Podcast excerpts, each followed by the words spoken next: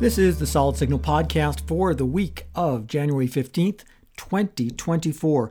And let's start with a little bit of good news. I think you probably already know this if it affects you, but the channel blackout between DirecTV and stations owned by Tegna is now over.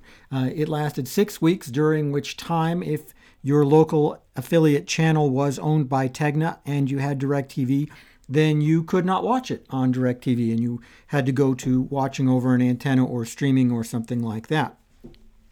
But the good news is that over the weekend, the impasse, whatever it was, was resolved and everybody is back to business, which is perfect timing for the football playoffs because a lot of the Tegna stations were supposed to show the football playoffs, and a lot of people were worried that they would not be able to get it that way. So it brings me to the subject of this week's podcast, which is channel blackouts. Channel blackouts affect the entire pay TV industry, and not just traditionally supplied pay TV like cable or satellite, but also uh, live TV services like DirecTV Stream and YouTube TV and Sling, and pretty much anywhere that you're watching a channel, there's the potential for that channel to be blacked out because of a contract dispute. And there's a lot to unpack here. I've gone through this a couple of times before on older podcasts.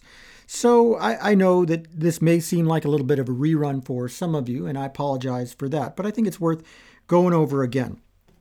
Let's start with why channel blackouts happen. The real reason why they happen, because both sides will give you the kind of propaganda answer, and this is the real answer. When it comes to a broadcast TV channel, uh, a pay TV company like DirecTV has two options. They really have two choices.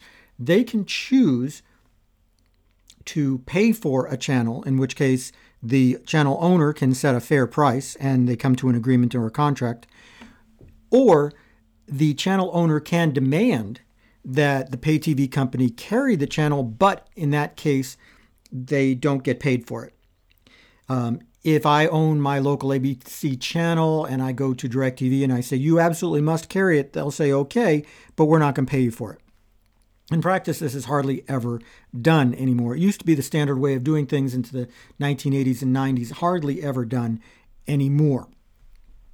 So, channel blackouts happen because generally every two to three years, these contracts get renegotiated. And if the two companies can't come to an agreement on a contract once the old one runs out, then the broadcaster has the right to ask for that channel to be taken down. Now, this is actually this part is true whether it's broadcast channel or just a traditional cable or satellite channel, think like HGTV or something. But the important thing to know here is that it is the decision of the channel's owner to demand that blackout. And then it's the pay TV company like DirecTV that is required to comply with that. So when you hear the propaganda that DirecTV has chosen to black out this station or that station, that's not true.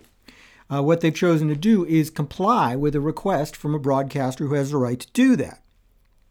So if you really want to point some blame toward why doesn't this channel appear on my local uh, pay TV company, then the answer is because they can't put it on. They don't have a contract. They've been forced into taking it off.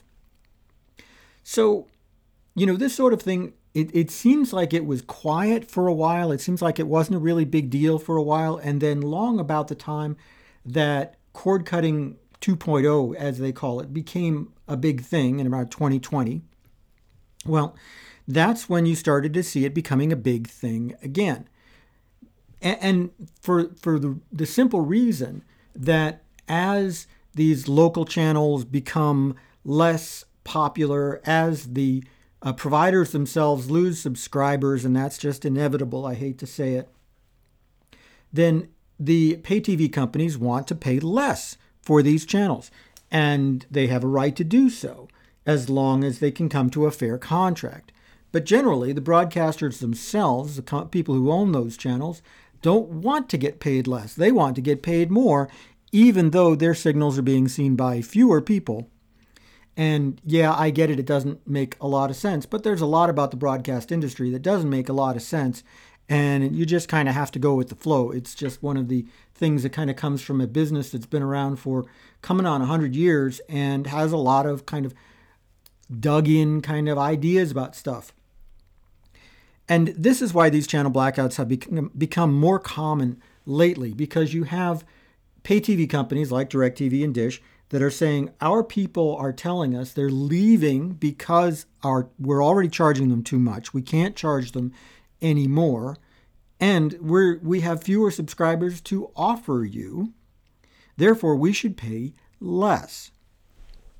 And on the other hand, you have the, the owner who's saying, I'm more and more dependent on the money that you give me, so you should be have, having to pay more. And nobody can agree. And that's when the channel blackout happens. And traditionally, I again, I hate to say it because it sounds really cynical. A lot of times these channel blackouts will resolve themselves a day or two before it becomes really critical. If a channel blackout takes place all summer, then you might see it getting resolved the day before NFL kickoff or the day before uh, fall TV shows premiere, that sort of thing. It's just very common. I, I, think it just adds a little bit of fuel to the fire, if it will, uh, of just trying to get both sides back to the table and get a deal done. It doesn't necessarily favor one or the other. But in the meantime, you've got people who are affected, and it's it, it can be a lot of people. Why? Because a, a generation or so ago, almost two generations ago, the US government decided to trash the rules that had said that more or less one company couldn't own more than five TV stations, period. I think maybe the maximum in certain cases was eight. I mean, it really was a very small number. They got rid of those restrictions, and that has allowed companies to blossom up to where one company can own 200 TV stations at the same time. So they've got immense bargaining power with a pay TV company like DirecTV. And on the other hand, that's a lot of money that DirecTV is putting out to one company, and they want to make sure that it's all worth it. So you could be talking about potentially millions of people who are affected by the loss of channels from just one company. And and that's where we are today. That's what the government has has chosen to do. And and you know this is this really isn't a, a political podcast. I should say that again. Uh, it really isn't a political podcast, and so I'm not really going to give you a lot of that kind of partisan stuff that maybe you should be getting or might not be getting. I don't know. Um, but I, am just going to try to give it to you in as equal a way as I possibly can. The purpose of the federal government regardless of who you are or, how you really choose to define it, is to act in the best interests of the people. And as I said, you may not agree on what the best interests of the people are, but acting in the best interests of the people is just the job of the government.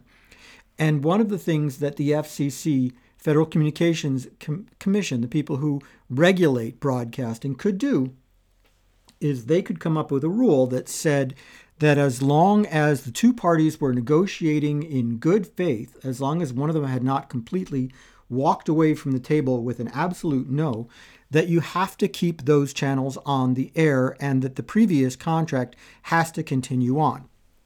I personally would favor this sort of thing uh, channel owners do not favor this sort of thing. I understand why. Because they feel that it takes away leverage that they have. Because as long as a company like DirecTV is still working on the previous contract, then what's their motivation to pay more? Well, I think that you could put in some guardrails there, and I think that you could put in some reasonable limits there so that it doesn't happen forever. And I think that in the end, if you phrase it right, if you say that the two companies have to be actively negotiating, and neither of them has to have been, uh, you know, walking away and, and just pushing away from the table, then this could work and it could be fair to everybody. Because, of course, keep in mind that a, a channel that isn't being seen on a company like DirecTV, DirecTV isn't paying anybody for it. So it hurts everybody to have these channels blacked out. I wish it's something that everybody would consider because I do think there's a way that it could be done fairly for everybody. Of course, I'm not a lawyer. I'm also not a member of the FCC, so what do I know? I get it. But it just seems like one of those things that the FCC could do to act in the best interests of the people rather than the best interests of just two companies, the two companies that are at the table. because you know you've got millions and millions of people that could be potentially affected by one of these channel blackouts. If, for example, um, Warner Brothers Discovery were to choose to have a channel blackout against a pay TV company, and that would be 20 or 25 channels. I've lost touch of of how many there are that would all be blacked out for every single subscriber. That is a potential billion dollar loser for both sides, which is why it doesn't really happen. It's kind of a nuclear option, but it could. Uh, it was about a dozen years ago, if I remember correctly, maybe uh, a little bit fewer than that, that HBO channels were blacked out on Dish for a long time. And it could happen again. And I'd like to see just some honest, fair ways to make sure that it doesn't happen so that everybody gets a fair shake and subscribers also are getting what they pay for. Because remember, too, it's very rare to see companies like DirecTV or Dish issuing refunds when they black out a channel. It can be done, but as I said, it doesn't happen very often. I'd be kind of curious to see what other people had to say about this because uh, anytime you talk about anything having to do with the federal government, you have to be super duper careful because we are such a partisan society, and I don't want this to become that kind of podcast. Plenty of places you can have that political discussion. But I think that if you just look at the idea of doing what's best for the largest number of people and having the government play its role of protecting the interests of the people, I think we could have that discussion. So go ahead, like, subscribe, and leave a comment anywhere you get this podcast. It makes me look good to my bosses. And keep listening to the Solid Signal podcast because I love having discussions like this. It's not just me talking. It you know, it's also your opinions that come through and I've gotten some really great comments over the years as a result.